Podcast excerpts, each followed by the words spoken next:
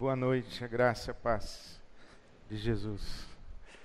Nós vamos ler a palavra de Deus hoje à noite no Evangelho segundo São João, no capítulo 3. Obrigado, Senhor, por tudo quanto já nos deu nessa noite, amém?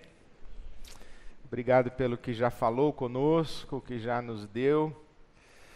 Um abraço, um beijo para quem nos acompanha ao vivo e também um abraço e um beijo para quem nos ouvir em outro dia, outro tempo, outro lugar, que não seja hoje. Eu leio o Evangelho de João, no capítulo 3. E mais uma vez eu quero conversar sobre conversa. Porque desde maio o meu coração se encheu de esperança e curiosidade. Na verdade, vem se enchendo de esperança e curiosidade a respeito do que está para acontecer aqui entre nós e em tantos lugares que acolherem o nosso movimento casa. O movimento casa é este este encontro para estudo da palavra de Deus nas casas e algumas convicções têm se renovado no meu coração. Eu tenho dito que a melhor maneira de estudar a Bíblia é numa roda de conversa, e o movimento casa não é outra coisa senão isso. Rodas de conversa nas casas, ao redor da palavra de Deus, na presença de Jesus, sob a ministração, a intervenção, a ação do Espírito Santo de Deus. E eu tenho buscado reler a Bíblia pensando nas conversas de Jesus. Nós já revisitamos a conversa de Jesus com os discípulos no caminho de Emaús. Nós já conversamos domingo passado sobre a conversa de Jesus com a mulher samaritana, mais uma vez. E hoje quero olhar de novo essa conversa de Jesus com um homem chamado Nicodemos.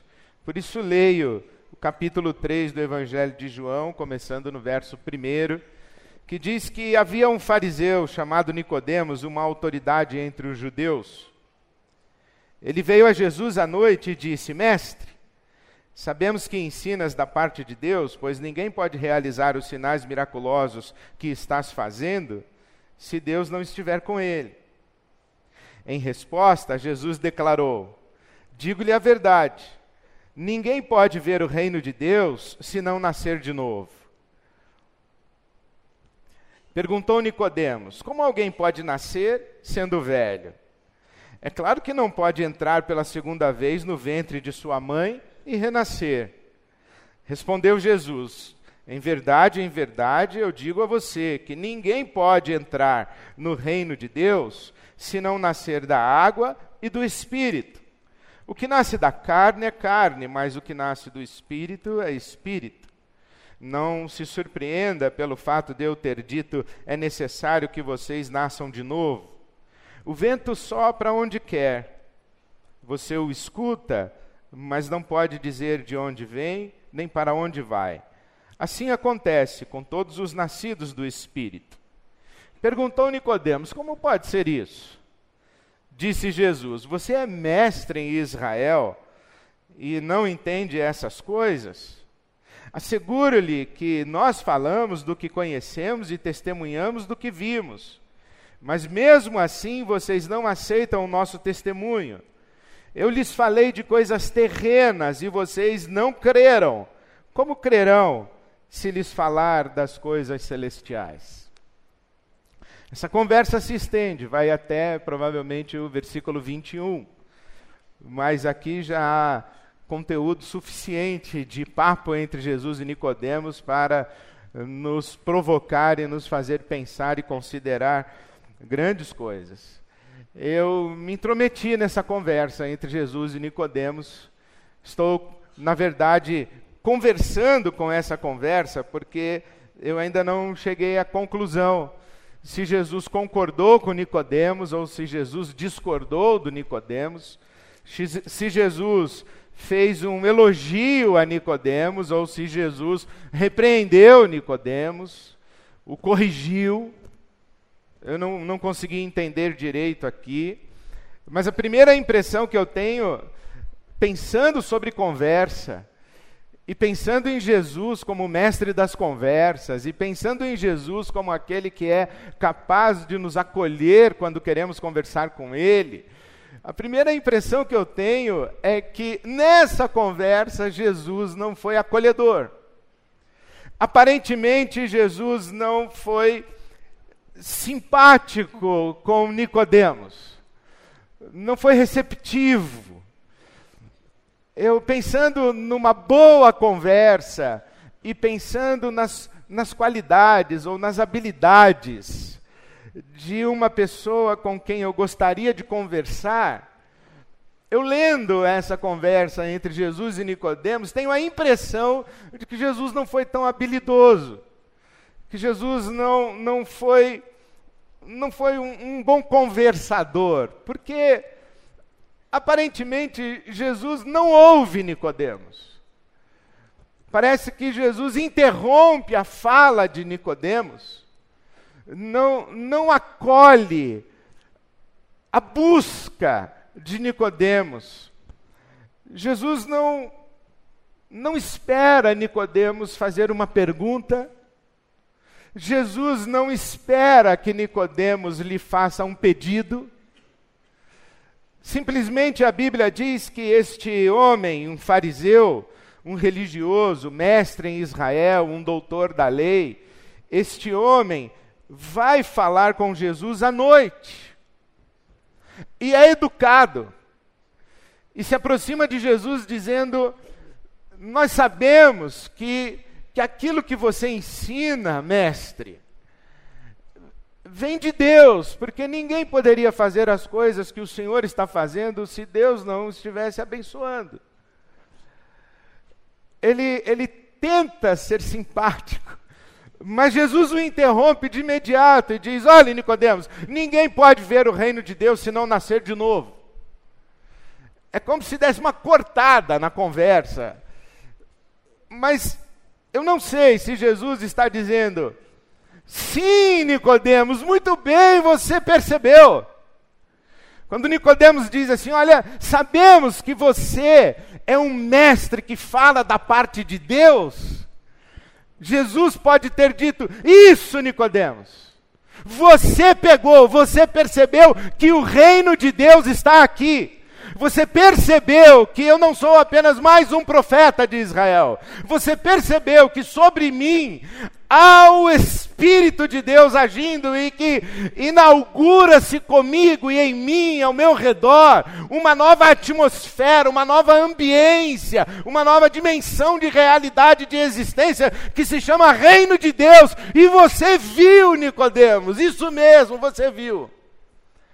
Porém, pode ser que Nicodemos tenha chegado dizendo: "Mestre, o Senhor fala da parte de Deus, porque ninguém faria as coisas que o Senhor faz se Deus não estivesse com ele". E Jesus diz assim: "Ô Nicodemos, você não entendeu nada. Você não enxergou nada. Você pensa que eu sou mais um profeta de Israel, que eu sou mais um, um, homem de Israel abençoado por Yahvé, mais um profeta de Israel fazendo sinais extraordinários como tantos outros na história de Israel. Mas você não percebeu que o reino de Deus está aqui. Você não enxergou o reino de Deus presente aqui, porque o reino de Deus só pode ser visto por aqueles que nasceram de novo. E você ainda não nasceu. E Nicodemos, então, parece que é mais ou menos isso que está acontecendo, porque o Nicodemos diz assim: como é esse negócio de nascer de novo? Não é possível voltar para o ventre da mãe para nascer novamente. E Jesus está dizendo: está vendo como você não nasceu de novo? Porque você nem entendeu o que eu estou falando, você nem percebeu o que eu estou dizendo, você não alcançou a revelação que eu estou trazendo para você. Tanto é que no versículo 2, o Nicodemos se aproxima de Jesus e diz assim: Mestre, sabemos que Mas no versículo 10, Jesus diz assim: Você, Nicodemos, também é mestre em Israel, só que você não entendeu nada. Você pensa que sabe, mas não sabe. Você pensa que vê, mas não vê. Você pensa que compreende, você pensa que entende, mas não. Existe alguma coisa que está para além de você e que você ainda não percebeu e ainda não enxergou, e é o reino de Deus.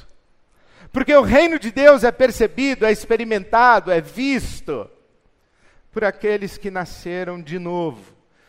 Que novo nascimento é esse? E Jesus explica. É preciso nascer da água e do espírito. É preciso nascer da carne e do espírito.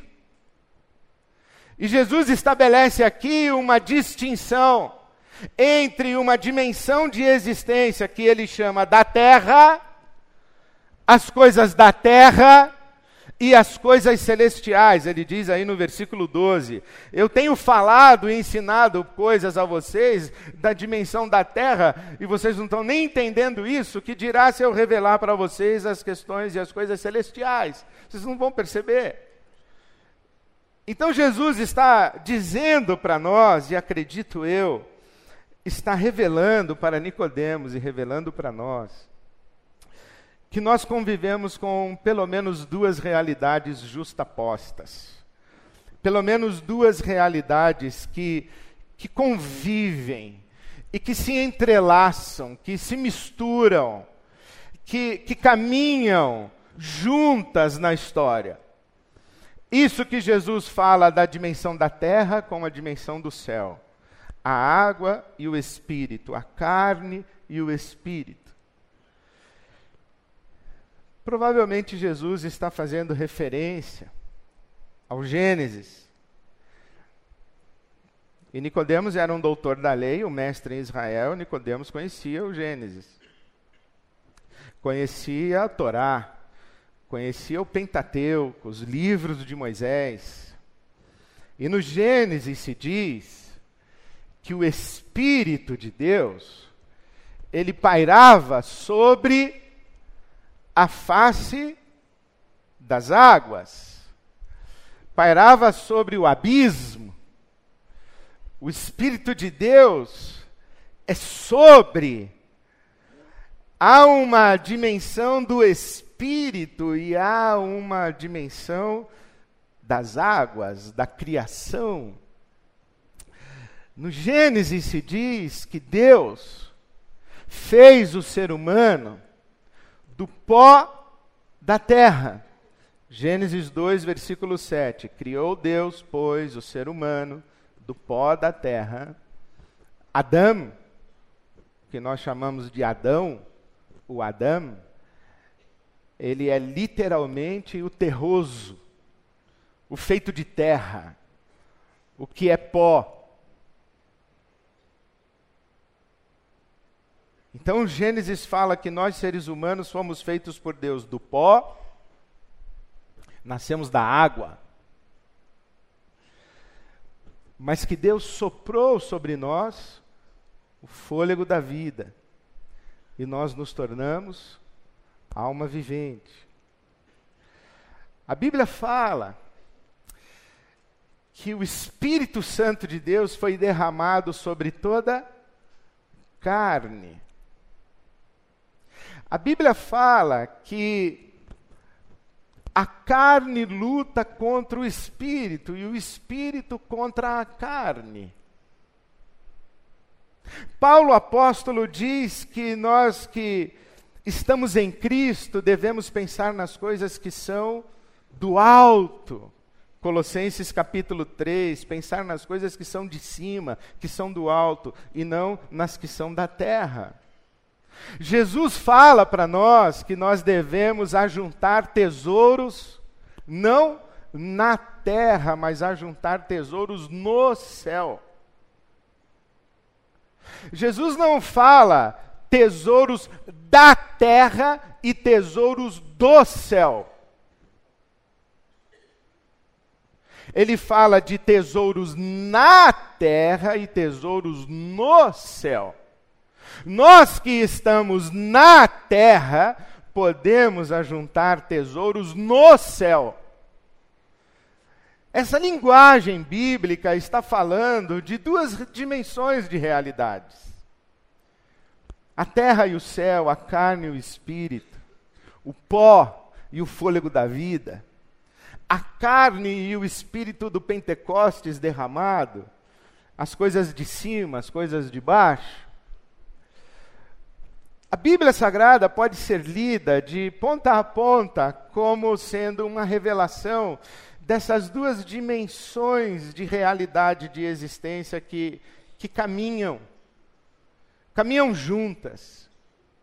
Em alguns momentos, estas duas dimensões estão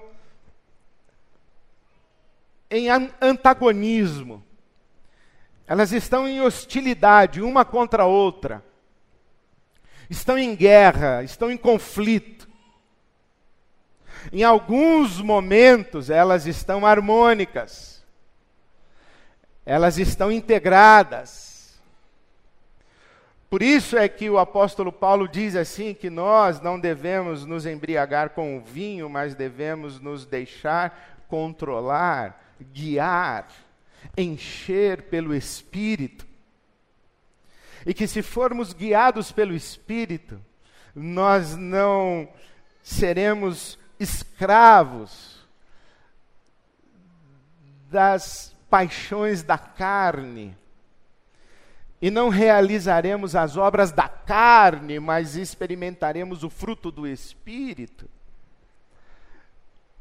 Mas para isso nós precisamos nos render ao Espírito nós precisamos acolher o Espírito, nós precisamos ser dóceis e submissos ao Espírito, não devemos entristecer o Espírito, disse o apóstolo Paulo.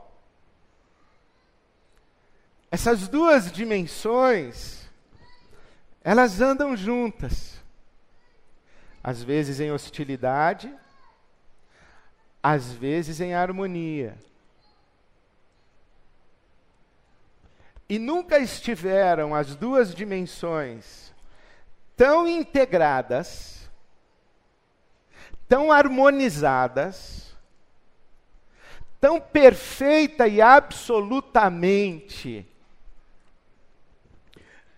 em unidade, quanto na pessoa de Jesus. Jesus nasce do ventre da mulher, é carne. Jesus nasce do ventre de Maria. Ele é ser humano. A Bíblia Sagrada, o apóstolo Paulo, em Coríntios capítulo 15, diz que Jesus é o último Adão. Jesus é desta, ele, ele participa desta ordem da criação. Mas Jesus também é o Cristo, Filho do Deus vivo, é Deus encarnado. Jesus é da ordem da eternidade. Por isso é que é em Jesus que as duas dimensões, a ordem da criação e a ordem da eternidade, se encontram em termos absolutos e perfeitos. O que me parece Jesus está falando com Nicodemos é que a maioria das pessoas, ou grande parte das pessoas, não consegue perceber esta segunda dimensão de existência, que aqui em João capítulo 3, Jesus falou de reino de Deus, ou chamou de reino de Deus. A maioria das pessoas fica presa na primeira dimensão fica presa na terra, fica presa na água, fica presa na carne, fica presa no corpo. Mas não se conecta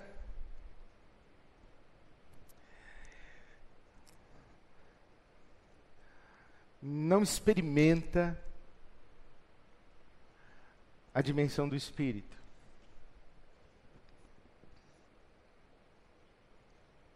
Por exemplo, Você conhece a história de José do Egito?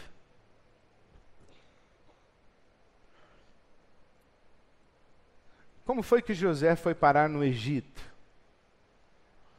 A Bíblia conta essa história, que Abraão teve um filho chamado Isaac, que teve um filho chamado Jacó, que teve doze filhos e um deles era José. E a Bíblia conta que os irmãos de José o venderam para o Egito, como escravo, lembra disso? Mas quando você abre a Bíblia Sagrada e vê o capítulo 45 do livro do Gênesis e o capítulo 50 do livro do Gênesis, que narra o encontro e o reencontro de José com os seus irmãos, José diz assim: Vocês intentaram o mal contra mim, mas Deus transformou em bem. E vocês pensam que vocês me enviaram para cá, para o Egito. Mas foi Deus que me enviou. Deus me enviou adiante de vocês. Deus me enviou primeiro. Deus me enviou na frente. Para que eu, chegando no Egito, cumprisse uma função, cumprisse um papel, cumprisse uma missão. De prover para o povo de Abraão para a descendência de Abraão, isto é, nós, diz José a seus irmãos, para prover para a descendência de Abraão no tempo da fome. A pergunta que fazemos é: quem mandou José para o Egito? Os irmãos de José que o venderam ou Deus?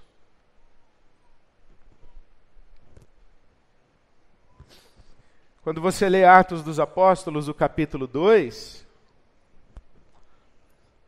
você vê o Pedro, o apóstolo, pregando no dia do Pentecoste, e ele diz assim: Vocês, falando aos judeus de sua época, vocês, mancomunados com homens perversos, assassinaram Jesus de Nazaré, o justo de Deus. Vocês assassinaram, vocês e os romanos. Quando Pilatos disse: Quem é que vocês querem que eu solte? Barrabás ou Jesus? Vocês gritaram: Barrabás. E quando Pilatos perguntou: E o que eu faço com Jesus? Vocês gritaram: Crucifica-o. Então vocês e os romanos assassinaram um homem justo Mas o Pedro continua. E se você ler Atos dos Apóstolos, os, o capítulo 2, os versículos 22 e 23, você vê que o apóstolo Pedro diz que Jesus foi morto conforme o, o conselho determinado de Deus, conforme o propósito explícito de Deus. E tanto Jesus assim o sabe que, que ele diz: O meu Pai me ama. E me ama porque eu dou a minha vida. E a minha vida ninguém a tira de mim, eu de mim mesmo a dou. João capítulo 10. A pergunta é: quem matou Jesus? Foram os judeus, os romanos, fomos nós? Principalmente quando a Bíblia diz assim que Jesus é o Cordeiro de Deus, que foi morto desde antes da fundação do mundo. Antes da fundação do mundo não existia nem você, nem um judeu, nem um romano. Mas ele foi morto desde antes da fundação do mundo. Então quem matou Jesus? Jesus morreu na ordem da criação, da terra, ou Jesus morreu na ordem da eternidade? Ou Jesus morreu nas duas? Porque as duas ordens convivem, as duas ordens se tocam, as duas ordens se integram, as duas ordens podem estar em harmonia e podem estar em conflito e hostilidade. O que Jesus está dizendo para Nicodemos é: Nicodemos, preste atenção, há duas ordens você só está enxergando uma e você está muito impressionado com um profeta que está fazendo coisas extraordinárias. Mas existe uma dimensão de existência e de realidade chamada Reino de Deus, que para participar dessa dimensão e para enxergar e para discernir, você precisa nascer de novo, nascer do Espírito, abrir-se para o ministério do Espírito. E quando isso acontece, nós damos um salto. Porque nós percebemos que a ordem da criação ela não nos aprisiona mais, ela não nos limita mais, ela não nos define mais, porque quem está na ordem do Espírito está diante do inusitado, está diante do imprevisível, está diante do imponderável, está diante, inclusive, daquilo que as pessoas da ordem da criação chamam de impossível. Por isso é que Jesus diz a Nicodemos: o Espírito sopra onde quer. Você não sabe de onde vem nem para onde vai, mas você ouve a sua voz. O que Jesus está dizendo é que o Espírito é incontrolável. O espírito é livre porque é vivo, e o que é vivo é livre. E o que é vivo na dimensão espiritual é livre. Deixe-me dar um exemplo para você. Uma flor nasce, ela cresce, ela se estabelece, e ao final do dia, a brisa leve vai despetalando essa flor e essa flor passa, diz a palavra de Deus. E diz que a nossa vida é assim também. Que nós vivemos esse caminho inexorável do nascimento à morte. E essa é uma descrição que a Bíblia faz de nossa experiência humana na ordem da criação. Mas o apóstolo Paulo, ele diz o seguinte, que ainda que o nosso homem exterior se desgaste, o nosso homem interior se renova. E que pode ser sim que a brisa leve, leve o nosso corpo, mas é bem verdade que ele será chamado de volta na ressurreição porque nós que somos alma vivente recebemos da parte de Deus um sopro. E esse sopro fez de nós espírito vivo. Leia na sua Bíblia Coríntios capítulo 15. Nós somos espírito vivo. Nós não estamos condicionados aos limites da nossa biologia. Não estamos condicionados aos limites da nossa psique, da nossa emocionalidade. Nós, seres humanos, somos seres de protestação. Nós, seres humanos, somos seres de transcendência. Nós, seres humanos, somos seres que não cabem na ordem da criação. Porque diz a palavra de Deus, Eclesiastes capítulo 3, o versículo 11, que Deus colocou a eternidade no coração do homem. Nós temos anseio por algo que está para além da, da terra, da água, nós temos anseio por aquilo que é do espírito e que é vivo. Nós seres humanos não estamos condicionados às lógicas de ser então. Por exemplo, leve seu filho na escola dominical da Igreja Batista, que quando ele for adolescente ele não vai fumar maconha. Certo? Hã? Eu estou perguntando. Quem concorda nesse sim, então? Leve seu filho na igreja todo domingo, que quando ele se tornar adolescente, ele não vai fumar maconha. Se você levar o seu filho na escola dominical, então ele vai ser gabarito na adolescência. É verdade? Ore antes de casar. Se você orar, você nunca vai divorciar. Certo? Nós seres humanos não estamos condicionados às lógicas de ser, então.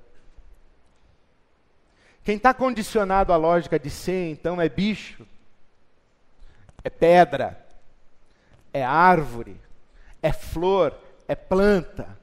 Nós seres humanos não, porque Deus soprou em nós o Espírito. Você pega duas bolas, joga uma na outra, você sabe, calculando direitinho a força, a velocidade, a direção, o ângulo do choque, você sabe exatamente calcular para onde vai cada bola. Mas pegue essas duas bolas e sopre sobre elas. E dê a elas consciência, vontade, desejo, ambição, sonho, esperança, fé. E veja se você consegue calcular para onde elas vão. Não consegue mais. Nós, seres humanos, recebemos o Espírito. Nós, seres humanos, recebemos o sopro de Deus. E muita gente vive como se a nossa caminhada fosse um, uma ordem sequencial inexorável de coisas que necessariamente deverão acontecer, uma ordem inexorável de acontecimentos que se encadearão conforme previstos, conforme dados estatísticos, conforme prognósticos. Não, nós não somos assim. Por quê? Porque Deus nos fez do pó da terra e uf, soprou.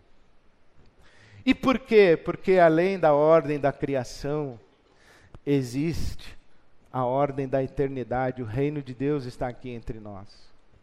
Eu disse que estou com muita esperança e curiosidade para saber o que vai acontecer quando pessoas se reunirem em suas casas e uma noite da semana, só uma noite da semana, desligarem a televisão, a Netflix, desligarem o seu celular, pararem com a novela e abrirem a Bíblia, conversarem diante de Deus e falarem: Senhor Jesus, nós sabemos que o Senhor está aqui.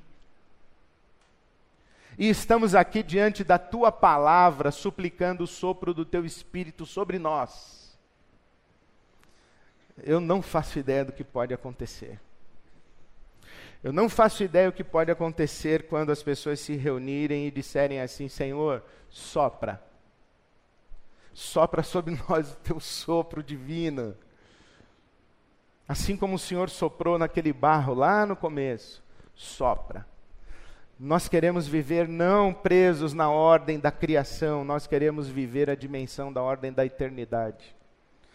Nós não nascemos só da água, nós não nascemos só do barro, nós também nascemos do Espírito. Nós não estamos limitados às últimas notícias dos jornais, porque nós sabemos que o Senhor caminha pela tempestade e o Senhor tem caminhos pela tempestade. Nós confiamos é na tua boa mão. Os nossos irmãos pensam que nos venderam para o Egito, mas nós sabemos que sobre nós está a tua mão, que sobre nós estão os teus propósitos, que sobre nós estão as tuas promessas nós somos abertos para o inusitado. Então eu queria hoje à noite encorajar você a imaginar um, uma dimensão da sua vida, uma área da sua vida, uma situação, uma situação que você olhando daqui consegue imaginar o curso natural Você consegue até imaginar o que é que está para acontecer. Você já sabe mais ou menos onde vai dar. Aliás, pode ter situações na sua vida que você já toma por certo que você sabe exatamente no que vai dar. Agora eu queria que você pensasse nisso. E imaginasse o que pode acontecer se você pegar essa situação e colocar diante de Deus e falar para Ele: sopra, Senhor. Sopra. Sopra o teu vento livre. E se você tiver coragem para se abrir para isso e falar, Senhor, eu estou aberto, aberta para o inusitado, para o novo, para o imponderável, para a tua novidade.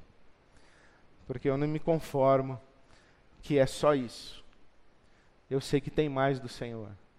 Eu queria encorajar você, hoje à noite, a fazer isso.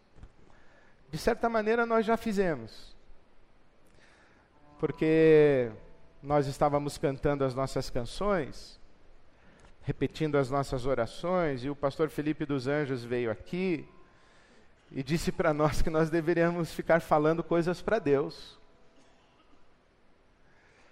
mas que nós deveríamos, em fé, esperar que enquanto nós estivéssemos falando coisas conhecidas para Deus, Deus colocaria ou Deus colocasse em nossos lábios um novo cântico, uma nova oração, Deus nos desse uma nova palavra.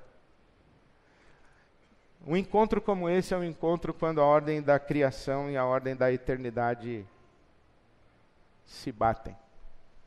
Então eu queria convidar você a fazer isso. Pensa alguma coisa da sua vida, pensa alguma coisa de você e que você quer colocar diante de Deus e pedir para Ele: sopra, Senhor, sopra o teu espírito, porque nós sabemos que não estamos presos na ordem da criação, nós sabemos que fomos soprados pelo teu Espírito Santo. Amém.